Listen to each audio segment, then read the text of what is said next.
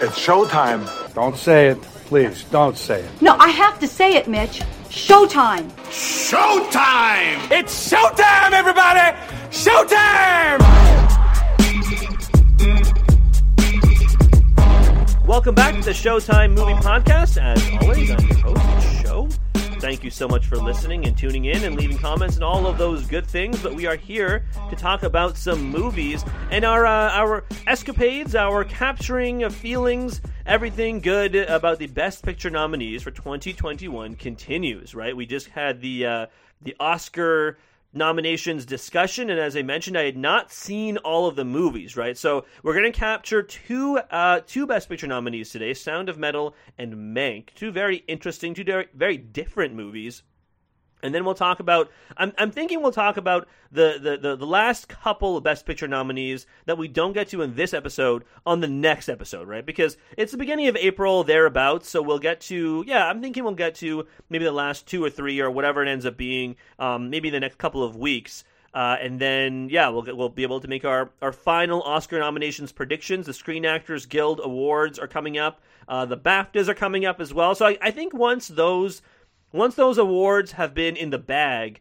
once those actually have been uh, awarded, I guess, uh, to various uh, actors and so on, we can actually come back here and we can discuss them, right? I'm not actually sure when the Writers Guild and the Directors Guild awards are happening, but I mean, I mean, you know, those are just they're what signposts, as we like to say. They're not always super accurate. I mean, if, if it was going off of what, what happened last year, then Parasite wouldn't have won the uh, wouldn't have won the Oscars. Because my, my prediction was uh, was the big war movie, right? Nineteen 12 1917 i always I, gosh again look it's 3 a.m okay? I uh, i apologize but uh, either way um, we'll, we'll get to those uh, award predictions in the next couple of weeks uh, but yeah in this episode we'll do sound of metal mank and then we'll sneak in a new release a new popcorn summary kind of release godzilla versus kong. Crazy to think that uh, man I, I can't believe the last movie i saw in theaters was still sonic the hedgehog. That is crazy to think that that is the last movie. I actually put my butt in a movie seat, in a theater seat, pardon me, to actually see, right? And look, I've seen plenty of movies but since then, but I mean, it's not the same. It's not the same, right? You guys want to go back to the theaters. And hey, you know what? Depending on where you're listening to this from, maybe you have been back to theaters to watch uh, to watch movies, right? I, I know some people who have, but certainly not for me here in Canada. Things have still gone a little slowly with the vaccine here in Ontario, so uh, again, uh, wherever you're listening to this from, I hope you are safe. I hope uh, hope things are going well for you, and I hope um, you know you're still uh, partaking in, in our our shared uh, interest, which is of course movies, right? So why don't we get straight into the reviews and let, let's start with one of the more interesting movies I've seen in the last couple of years, certainly a movie that has raised my profile, my interest level in someone like Riz Ahmed, um, who, of course, I mentioned before, the first actor to be nominated, the first Muslim actor, pardon me, to be nominated for the Best Actor award. Uh, so, Sound of Metal, terrific film, very strange, very different, almost experimental at times. But so let's get right into the review for Sound of Metal. So, if you listen to this podcast uh, with, I suppose, any degree of regularity, you'll know that when we get to the starting points of reviews, I like to kind of just fade in and fade out some music, usually something from the movie that we're talking about, right? Like when we did Justice League, uh, we didn't exactly use music from Zack Snyder's Justice League, but we did, you know, we did like. Uh, the Justice League theme song, Justice League Unlimited theme song, and I mean, it, it got the point across, right? Because it had something tangentially to do with Justice League, right? When we did like Moana, we used a song from the movie, right? When we did any any number of movies, you kind of use either a song that played in the movie, a song that is uh, related to it, whatever, right? I think you guys, I think, largely understand. It gets the point across. Plus, it's a great place to say, hey, listen to this episode, listen to this review at this very time stamped part, and we can go from there, right? Sound of Metal is different because there is actually no soundtrack for this movie, right? Like, I actually think there was, if I recall, uh, there was a song that played over the credits, but it was A, very slow, and a B, I'll, com- I'll completely admit, I don't entirely remember what it was, uh, but either way, I almost feel like it's uh, more more fitting to have no song for uh, Sound of Metal because this movie is about someone going deaf, and again, no soundtrack. There's a really interesting sound design. We'll get that to it. we'll get that, to that in a second.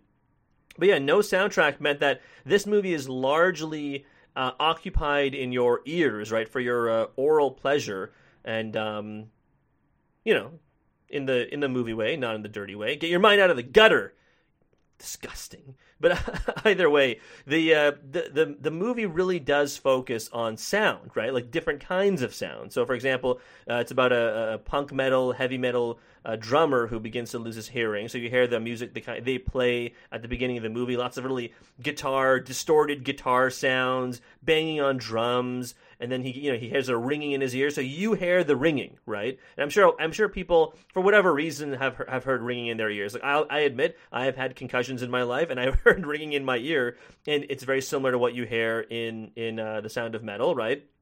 Similarly uh, i guess to go a little more to the movie side of things, if you've ever seen a war movie and you see like a grenade explode near a soldier and they're like they're if they want to get the point across that they're like they have having trouble hearing, you can hear the ringing in their ears, right? So he hears the ringing and it doesn't go away entirely, and you can hear the the muffled sounds of things around him as his hearing slowly decreases, and as the movie goes on, his hearing goes away entirely, and he just is kind of living in silence. Now I gotta say, Riz Ahmed is fantastic. He is so so so good. He uh, again, I mentioned in the previous episode when we talked about the Oscar nominations with James Macken.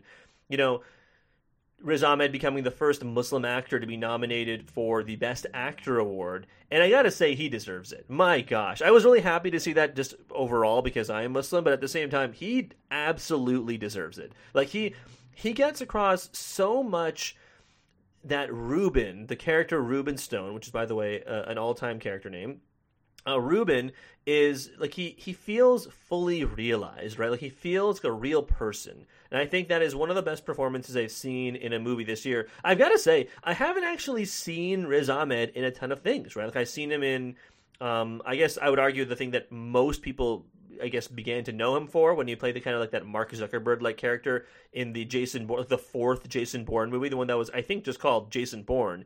Um, and then of course he was also in Star Wars Rogue One, which is cool for me because I love Star Wars. But at the same time, I haven't seen him in a lot of different things. And I gotta say, this this view of his work was absolutely phenomenal. I can't recommend it enough. If you are really into that kind of stuff and you want to see all the acting nominees, you won't be disappointed. Let's say with Riz Ahmed um, Paul Raci as well as the uh, deaf mentor. I looked it up. Apparently, he, he, uses a lot of the characters, as you might imagine, use ASL, American Sign Language. Um, and uh, he is not deaf, as you might imagine. Riz Ahmed is not as well. But at the very least, his character goes deaf, right? Where, and he learns to exist as a deaf person. Whereas Paul Raci's character, at the very least, has been deaf for a while. And you learn that that, that character's backstory was about uh, he was a Vietnam soldier in the Vietnam War. Uh, and he uh, bomb went off near him, and he lost his hearing, and and he learned you know he learned sign language and so on, uh, but he could still talk, and it was just really interesting as the kind of empathetic, caring, but kind of somewhat stern and tough. A mentor kind of role. He was absolutely phenomenal. Apparently, he actually knows ASL because he grew up the uh, hearing child of two deaf parents. So that was an interesting tidbit I learned about Paul Raci after the movie. But yeah, Riz Ahmed is just phenomenal. But I will say that the sound design, again, the ringing, the muffled things, he, later in the movie, he, he basically has his hearing back via these implants, um, which are, as the doctor explains, a way to trick the brain into thinking it's hearing sound instead of actually taking in like w- like audio waves, sound waves into your ear and pro- your brain processing them that way, right? So it's a kind of like a, a 21st century trick, I suppose, with medical improvements being the way they are and look that's really I, I, think that's really cool. But because of course like if you're not deaf you wouldn't know what that sounds like. The movie goes a long way in, in, in making it in, in, making it feel like it would be a really tough thing to endure right? And i gotta say if if it really sounds like it basically sounded like he had like a bad phone connection or like a bad he was listening to a, a poorly recorded podcast with uh with uh with basically everyone everyone and everything every kind of sound not just conversation right? That sounded very patchy very very mechanical very tinny right? And it's just man that was really brutal. So I, I, it, it really goes a long way in order to make you experience what Ruben experiences, and it's, it's, uh, but at the same time, it only supplements what Riz Ahmed's terrific, terrific acting does.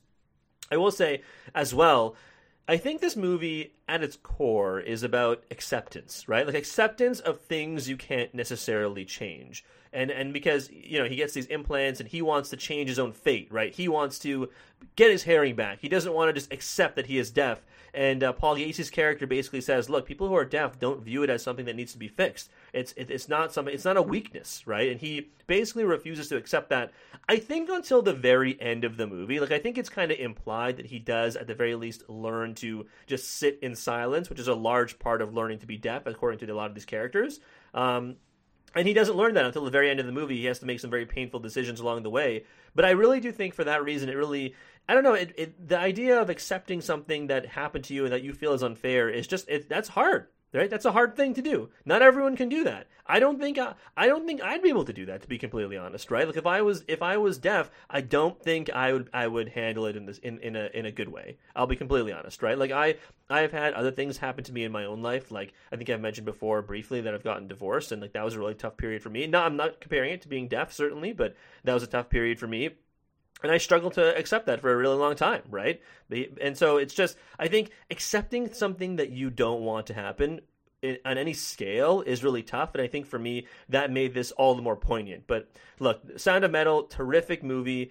Uh, it's nice and nice and nice and short and sweet, right? I, I, watched it on the Cineplex store here in Canada. It was oddly cheap, I guess. I guess because it came out earlier in the pandemic, but uh, less than seven dollars is uh, for an Oscar-nominated movie. Hey, I'm I'm here for that, right? So I think if you like good acting with Riz Ahmed and Paul Raci, if you like the interesting directing, the interesting sound design, we'll be interested to see. I mean, it'll be hard to top that, but I will have to go and really take a, a couple of uh, in-depth looks at the other nominees because you never know. Maybe I'm sure I'm sure other films are are equally valid but I mean, a, a, a movie that has such an interesting, I guess, almost experimental sound design will be hard to beat. I, I would imagine, but either way, uh, yeah, it's it's it, great great performances, great visuals, and I, I if you're if you want to like me complete the set of Oscar nominees, then I, I can't recommend The Sound of Metal enough.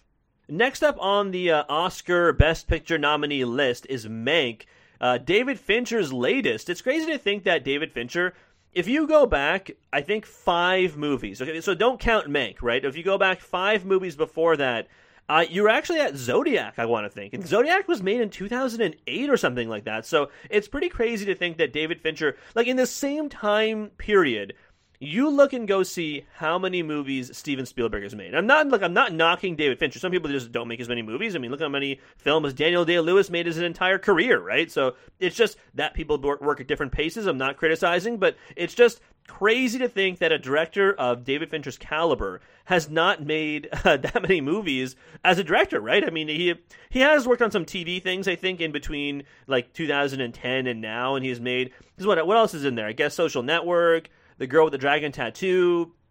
I'm probably missing one as well, and then of course Mank. And uh, it's just, yeah, it's wild to think that he hasn't made that many movies. But Mank, I, I, do think is a very different film from David Fincher, right? You always, you probably think of like, I mean, just mentioned Zodiac and the girl with the dragon tattoo and so on, like you know, psycho- psychological thrillers and with killers and, and and sociopaths and Jesse Eisenberg playing Mark Zuckerberg. So I mean, maybe that guy maybe fits in there. I don't know. Please don't please don't assassinate me, Facebook. If you're listening to this, and you probably are, is a Google Home in the other room. Google, don't send drones to get me. Please don't. Uh, but look, either way, uh, David Fincher is one of the most interesting directors. I love his work. Mank is a strange movie. Mank is different than his regular stuff. So if you're if you're used to the David Fincher of old and all the movies we've been talking about, I think you'll uh, you'll have a different experience, much like I did. So let's get right into the review of David Fincher's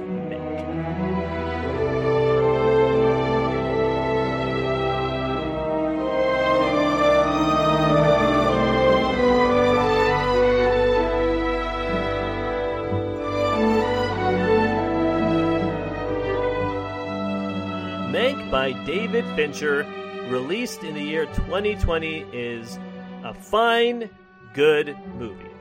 The end. All right, that's it from me for this episode of the Showtime. No, no, no, no. I just, I don't know. I don't really, really know what else to say when it comes to Mank. Mank is an interesting movie because I think I can acknowledge right off the bat that it was a well made, well acted, well directed, well edited, whatever movie, right? It was good. It was a good movie. I, I don't know that it particularly scratched any movie itch that I had, right? I don't know I don't know if that's because I don't really have a frame of reference for what is going on in the 1930s, right? Like 1930s, 19 early 1940s as well. I don't really have a frame of reference for that beyond what I have learned in school, right? Like, there's an interesting scene in this movie, uh, which uh, I think was a depiction of kind of what parties were like back then, right? It wasn't like, you know, a house party where you go today and everyone kind of is milling about and talking to each other and drinking booze and whatever. It's mostly like the hosts and their friends are all congregating in one central area, and a lot of people are just mostly listening to them have conversations, right? And uh, as you might imagine, Mank, who is a Herman Mankiewicz, is a screenwriter who I think in, in history is mostly remembered for uh, writing Citizen Kane, right? Like I think he, I think he was like a script doctor or helped write the script for I want to say other movies like The Wizard of Oz and The Pride of the Yankees and stuff like that, right? Movies like in the, from the 30s and 40s and 50s and so on. Although I believe he passed away, as the movie uh, movie says in, in the mid 50s, but either way, he uh, that's what he was known for. Mank is one of these people at these parties, right? Like who who are, I guess, high enough up the uh, social ladder, or because he's funny and well spoken for whatever reason, is one of the people who who speak while other people listen. And look, there's no denying that Gary Oldman does a magnificent job. He was he was nominated, right? When we did the Oscar prediction stuff, he was one of the uh, best actor nominees. And uh, yeah, he's pretty good. I mean, Gary Oldman is by and large he's a very, very, very good actor, right? I don't think I can't imagine there are a lot of movies where you see a Gary Oldman role and you think, yeah, Gary Oldman wasn't very good, right? Because that's the truth is he's a magnificent actor, right? It's just I, I don't really know that I cared all that much about what was going on in Mank, right? Like, sure, it told the story of a man who, in his own small way, raged against the regime of of, of a monolithic corporation, right? Because it, it kind of tells the story as well of, I suppose, Mank's relationship with Marion Davies, the actress, with uh, Hearst, the director, with Mayer, the director of the movie studios, like the head of the movie studios, I should say, so as we don't use the word director twice. but you, you know what I mean. Like they're they're the other kind of main-ish characters. Marion Davies being played by uh, Amanda Seyfried, Charles Dance playing William Hearst, and Arliss Howard playing Mayer. And uh, it's kind of about as well, to a degree, about how both Hearst and Mayer scuttled the, I guess, the bid, the the electoral, because there's some political stuff in here as well about the Republican versus the Democratic nominee for, I, I guess it was the the governor of California in 1934, because the movie is kind of half told via flashback and half told in the present before it all kind of catches up with itself.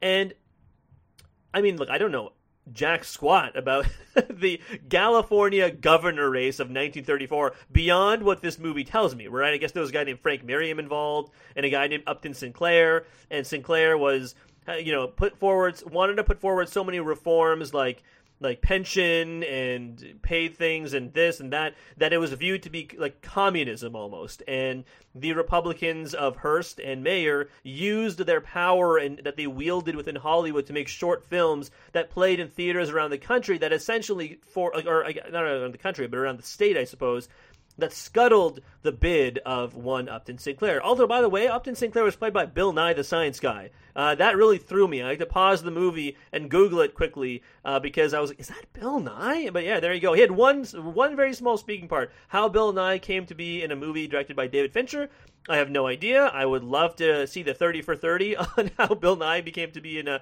in Mank, but that is an aside. But look, I mean, I I have no skin in, in the game of, of, of, Republicans versus Democrats. I'm not American, right? This is a very American movie. Even if you believe that this movie is a quote unquote love letter to old Hollywood, which I don't necessarily think it is, because it I feel like a large part of this movie goes out of its way to show just how awful it was, right? How awful everybody was, right? And I mean, like maybe the maybe the only part of Mank that could feasibly or incredibly be called a, uh, a, a love letter or or a nod, let's say, to old Hollywood is uh, Amanda Seyfried's uh, Marion Davies, right? Because she is like a very very like uh, I don't know what the right word is. Like she's very like kind of a glamorous.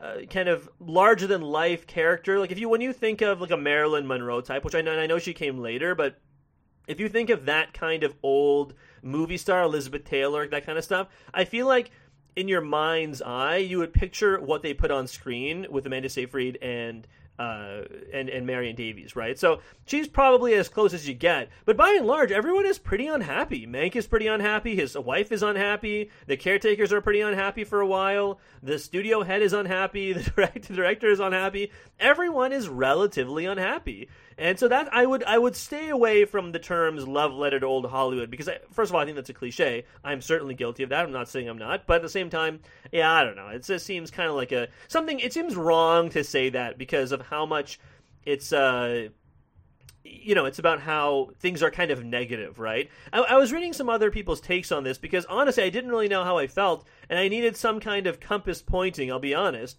And, and some people, I, I, I think I've uh, discussed in a previous uh, previous episode. My friend Quentin really liked this movie, and my friend Mark really disliked this movie. I probably fall somewhere in the middle, like it was fine, like I said off the top. But I'll also say that I think it's interesting that David Fincher in his depiction of what Hollywood was like in the 30s and 40s, kind of, and he, I'm sure this is intentional, but he kind of draws a parallel between the Hollywood of today and the Hollywood of the 1930s in the sense that, you know, the Hollywood, like at the time of me recording this and Disney having bought Fox just a relatively short time ago, sure, all the people who are fans like me, who are fans of the comic book movies, you know, they crowed because you think to yourself, "Oh man, now the X Men are going to be in other movies." But I mean, at the same time, it's not great for the for for movies and for film that a monolithic corporation like Disney owns like what like forty percent of Hollywood films, right? Or, or or or studios or creation or what have you, right? Hollywood is probably right now the least fragmented it has been maybe since the 1930s and 1940s, right? So I'm sure that in some way, David Fincher is making a point about how the Hollywood of today and the, machinations that go on behind the scenes that people have to deal with and, and maybe try and rail against, like Mank is doing, uh, is is not that much different from today, right? And and look, if that's the case, if that's intentional, and again, with movies like these, those things are rarely unintentional, but at the same time, if that is what he's trying to do, hey, more power to him. Kudos to him. Kudos to Jack Fincher as well, David's late father, who I believe was a journalist who passed away in the early 2000s, who actually wrote this movie, right? I'm sure he didn't, you know, I'm sure since like the early 2000s, the, the script has been touched up by other people who are not necessarily getting credited. You know, it's a good story as well. But at the same time, look, kudos to Jack Fincher for, for really like honing this idea in the first place. Uh, but at the same time, I don't really care all that much, right? Like, is, and and maybe that's bad of me. Maybe that's a millennial, the millennial in me speaking, right? It's just the the fact that I don't have a frame of reference to go back to the beginning, and the fact that I, my level of interest in statements made by old Hollywood as they pertain to the politics of the time, the Great Depression, and and later World War II, you know, it doesn't really. Hmm, doesn't really interest me all that much, right? Like there was that. That's go back to the beginning. There, that you know, I was telling you guys about the the party, right? Like how people would sit around and listen to to the kind of big the big wigs talk about they give their opinions, political and otherwise. And uh, in in that one scene, they essentially discuss Adolf Hitler and they discuss how at the time, you know, he was coming to power in Germany, but you know, people, no one's gonna. Someone says no one's gonna take him seriously, and Mank says, well, 40 million Germans would disagree with you. And of course, look, it's 2020. It's 2021, actually. I can't forget that. But in, uh, it's you know in the in in the time we live in, we know what happened with Adolf Hitler and the Holocaust and World War II and all the various causes that go into that, right? And you know that a lot of people did like what Hitler was saying. And again, maybe that's a parallel to the the social and racial and certainly religious as well uh, strife that is is is present in today's age. Maybe that's supposed to be a parallel, right? And and the the the warning of not taking people seriously, perhaps. But I don't know. I just I just feel like because it's all couched in the black and white and uh, Herman Mankiewicz, I'm the best screenwriter who ever lived. I just, I just think to myself, eh, I just find it don't really find it all that interesting, right? Like again, technically superbly made, very well acted. I just, I, it's it's something that I feel like I can look at from afar, but I have no interest in ever watching again. Right? It, it was. It's kind of the same with Spotlight. If you remember that movie, Spotlight was absolutely phenomenal. I'll never say a bad word about Spotlight. I have no desire to ever see that movie ever again. And Mank is kind of the same way. The Irishman actually is kind of the same way as well a great movie. Didn't didn't really didn't really love it, but I mean it was a great made movie. I never want to see The Irishman ever again. I think I think after you guys get the point. that after seeing Mank, I'm going to take that well-made movie and file it away uh, in the Netflix category of please don't bring this up on my recommendations ever again, even though I think it's a really good film. The last movie on the docket for today, you know, actually, now that I say that out loud, and I've said that before a million times, the word docket. What is the what is the origin of the word docket? I have no idea. What is the what is the what are the semiotics or whatever of the word docket? I'm not actually sure. You know what? I'll look that up for the next episode if I if I remember. But either way, on the docket for uh, now, the last one, uh, Godzilla vs Kong, directed by Adam Wingard, and you know what? I could tell you who else stars in this movie, but it doesn't really matter because the two A-list stars are Godzilla and Kong. So why don't we talk about the uh, review of the very silly but also very fun Godzilla vs. Kong, the latest entry into the Titanverse.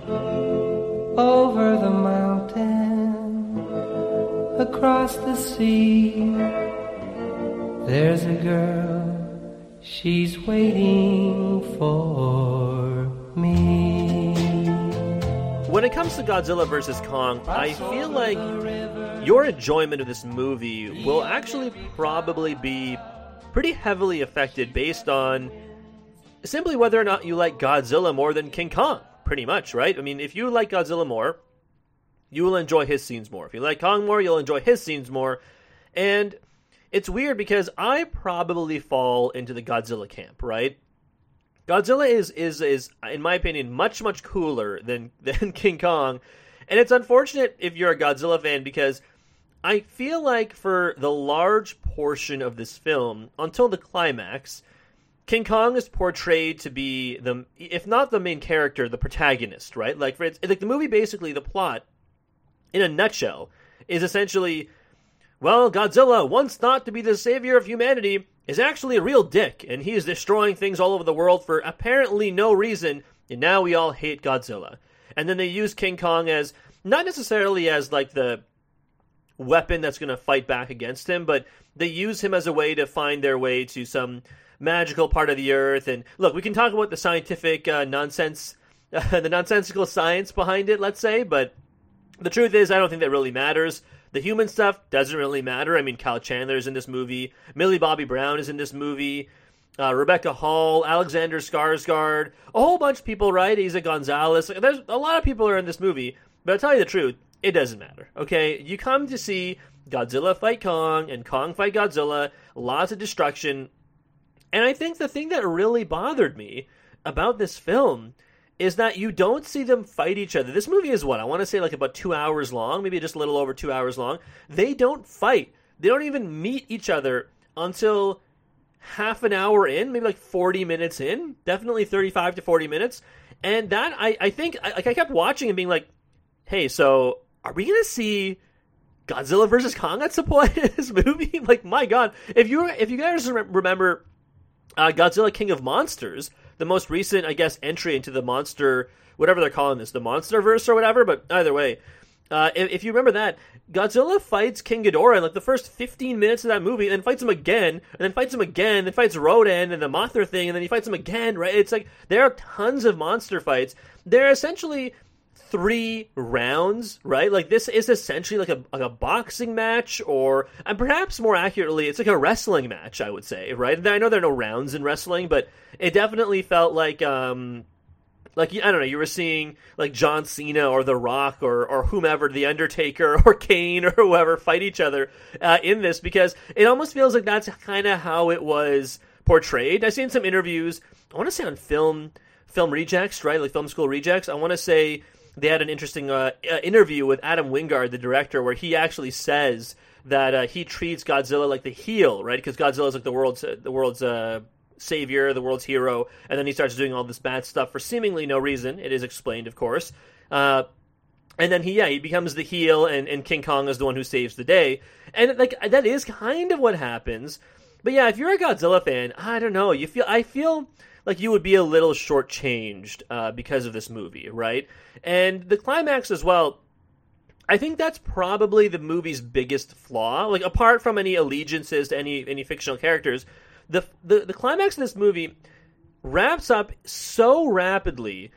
It, you almost might be you dare to think that they they ran out of money or the production had to come to a halt or something because they're like, yeah, just end this real quick, end it quick. It's got to be over now. The movie the movie's gone over two hours. End this movie, please. It's got to be done. That's kind of what it felt like, right? It it wasn't necessarily bad, but after the entire movie built up to this climax, spoilers, uh, you probably are aware because it was in some of the trailers. Mecha Godzilla is uh, unleashed upon the unsuspecting Earth and, and you know it's a human uh, hubris, right? Uh, arrogance, all these different things wrapped up into a into a awful Mecha Godzilla thing. And I mean, look, he looked kind of cool, I'll be honest, but at the same time, by the time Mecha Godzilla actually comes onto the screen and starts blowing things up for real, the movie is basically over, right? Like by the time King Kong and Godzilla actually fight Mecha Godzilla, there's maybe like 10 minutes left in this movie and then it ends very abruptly. It ends it ends super abruptly and I just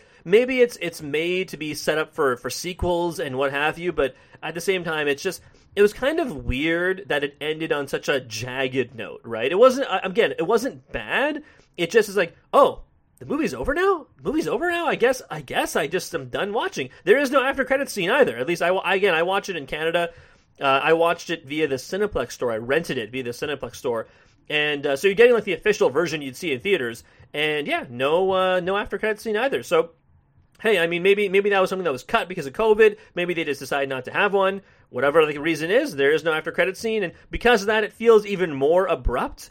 Oddly, right? But either way, look, it's a it's it's actually a pretty fun popcorn movie, and I know that's not necessarily a or, or maybe a better way of saying is some people use that terminology and phrase, and I am definitely guilty of this to kind of hand wave over criticisms, right? And the and the truth is, the human stuff was boring.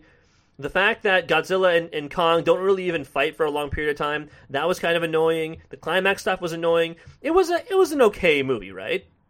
At the same time Maybe it's because a lot of the movies we have watched as of late have been really like dramatic, intense, certainly very good movies, right? I mean, we're going to talk about The Sound of Metal in this very episode. We're talking about Mank in this episode. We talked about a lot of other uh, Oscar contenders in previous episodes recently, right? Like, you guys know I love those movies, or obviously, and a lot of people do. But I think uh, there is obviously still a market for big, dumb, beat 'em up, explosion, blockbuster movies and I think with uh, with Godzilla versus Kong, you do kind of get that, and maybe a more accurate, maybe more accurate summation of this is that simply, I would have loved to have seen this in theaters. Like if I if I had to give this movie a number score, which again you guys know I don't usually do, but if I had to give this movie a number score, I would probably give it what maybe a three out of five, three and a half out of five. Let's say yeah, it's a, a six or a seven out of ten. Let's say right, so it's it's in that range. Let's say right fine, passable movie, fine movie for the middle of summer for a July weekend. You're going to go see it, but because we haven't really been able to enjoy movies like that, it did feel like kind of a, a forbidden sort of treat, if you if you get my meaning, right? That doesn't make the movie better by any means, but it, it did make me think man, I would have loved to have been sitting my butt in a theater for this, like munching on popcorn, laughing out loud at the really stupid jokes by the kids and Brian Tyree Henry's character, the the conspiracy podcaster guy. Like it's just all it's all so silly, but I would have loved to have seen it in a movie theater on a, on the big screen.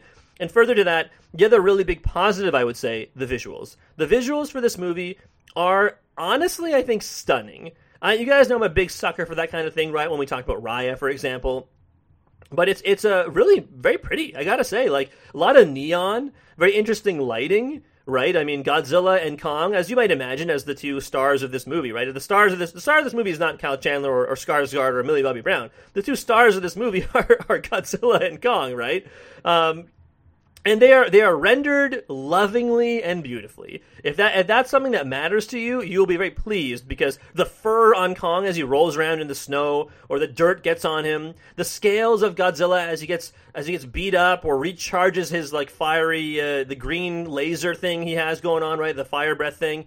Like all of that looks really cool, and I think that's probably the if, if, if that was the focus of this movie intentionally. Hey, kudos to the animators because they did an absolutely terrific job. But it's a again it's it's i feel like it's really easy to kind of dismiss the other stuff but at the same time you want that stuff to be better i guess right? Like did were people were people really clamoring for more human stuff? I didn't really i didn't think so. I certainly wasn't. Were, were you right? I, I don't think so right? But either way look godzilla versus kong uh, first real huh, blockbuster, I guess, of like the COVID era, or certainly one of the biggest ones at the very least. And, and because of that, I, I, uh, I maybe I'm looking at it with a rose-colored glasses or looking upon it a little more fondly. But either way, I, I did enjoy it, and I think if you like those superhero movies, the big dumb beat 'em up explosion movies, you'll probably like this one too. That's it from me on this episode of the Showtime Movie Podcast. Thank you for listening, as always. And you know what? Before we move off of uh, these movies and we get to the movies we'll do on the following episode, um, full disclosure, when I do the reviews, right, when I record the audio, like by and large, I, I kind of just do it all in one shot, right? Sometimes I'll make notes right away in my on my phone or on some pieces of paper I got lying around uh, in my room about the uh, the movies that I just watched, right? About Sound of Metal, about Mank, etc.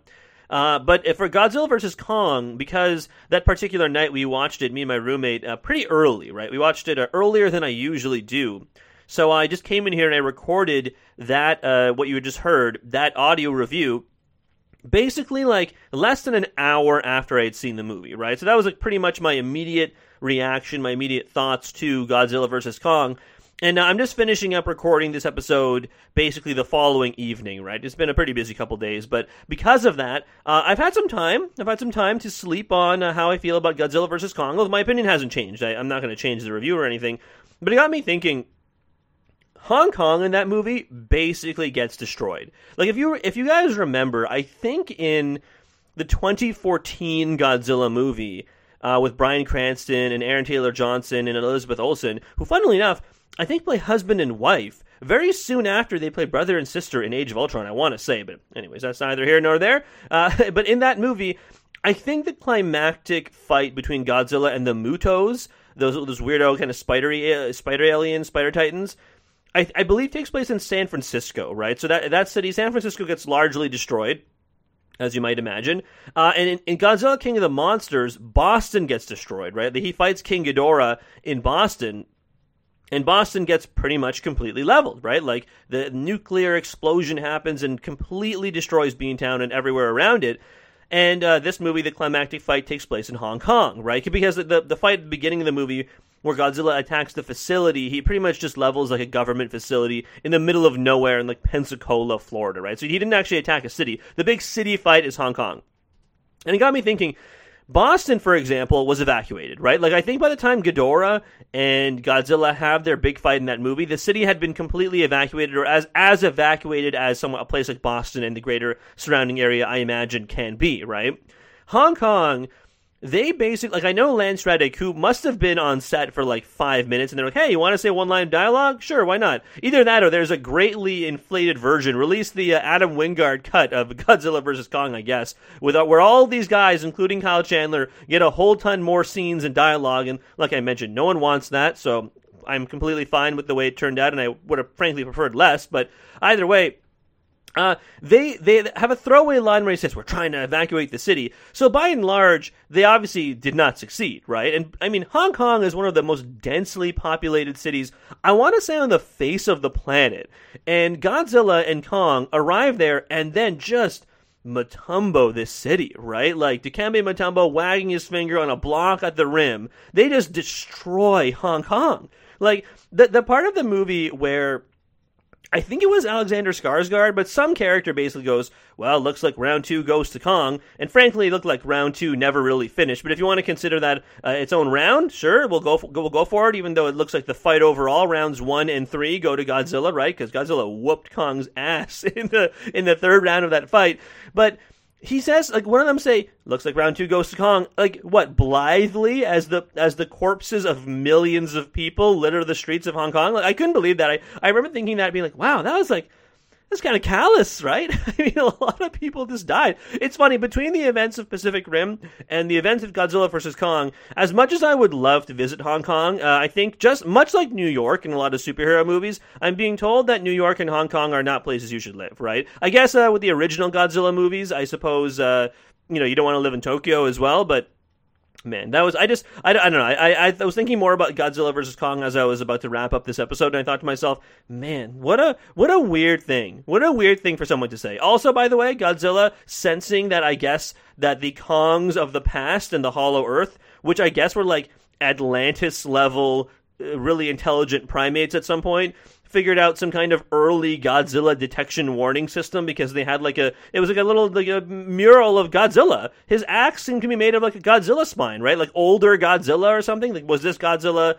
was there was his daddy or his granddaddy like a, a, menace to the Kongs of the past? I don't know. That's a that's some other interesting Titan verse stuff. I guess can be explored later on, but uh, Godzilla, uh, sensing that his uh, his his like anti-Godzilla axe that was like lying at the bottom of the earth in the center of the Earth's core or whatever, wherever the Hollow Earth actually is, uh, could not only was turned on, but then he decided to just blast his way using his like atomic breath to the center of the Earth. Like, does that mean if Godzilla had chosen not to stop, he would have blown a hole right through to the other side of the planet, or vice versa. In King of the Monsters, when he shoots his atomic breath up into the air, does that did that just go on forever? Like, could he could he have aimed at the moon and blown a hole in the moon? These are the kind of questions that I thought about after uh, sleeping on Godzilla versus Kong for a night, but. Anyways, it was a it was a good movie. It was actually a very good movie. You, you guys know I liked it, so it, it's a fun beat 'em up. And like I said, I would have loved to have seen it in theaters because I I get the feeling that when Kong and this was like the money shot from the trailers, right? When he like takes off with the axe and like whacks Godzilla in the face, you you gotta know that people would have been cheering and hooting and hollering, and that's like half the fun of going to see these kinds of movies, right? So Anyways, that's just a, an additional five to six minutes on Godzilla vs. Kong, but I couldn't resist because it was a very silly, fun movie. But like I said, uh, that is it for this episode of the Showtime Movie Podcast. I think on the next episode, we will finish the Best Picture nominees, right? We kind of took a little bit of a detour with Godzilla vs. Kong. Obviously, Sound of Metal and Mank we did in this episode. I guess we'll get to The Father, Promising Young Woman, and Trial of the Chicago Seven uh, on the next episode, and we will Chicago 6, actually? Chicago 7? Now I'm not sure. I'm recording this at like 3 a.m. here uh, in Toronto. It's one of those two, right? It's not five or eight. So uh, either way, we, we, will get to all three of those movies and the, the various uh, Oscar implications for them before we move on to some other uh, blockbustery movies because more are coming out, right? The Mortal Kombat movie is coming out soon, but I want to get all the Best Picture nominees and maybe a couple other ones that were nominated for Oscars as well in before the Oscars at the end of April, and then we'll continue on with uh, the rest of well, whatever's the summer of 2021 holds for us, right? Black Widow's coming out. That's been moved to uh, uh, on demand, right? Premium on demand. Cruella has been moved to premium on demand. Um, a whole bunch of other movies have been moved to different kinds of releases, not just in theaters, right? So there you go. Well, we'll talk about that stuff a little more. But again, thank you so much for uh, listening. Thanks for bearing with me on this extra little tangent I had to end the episode. Uh, we will talk to you next time. And as always, have a great night.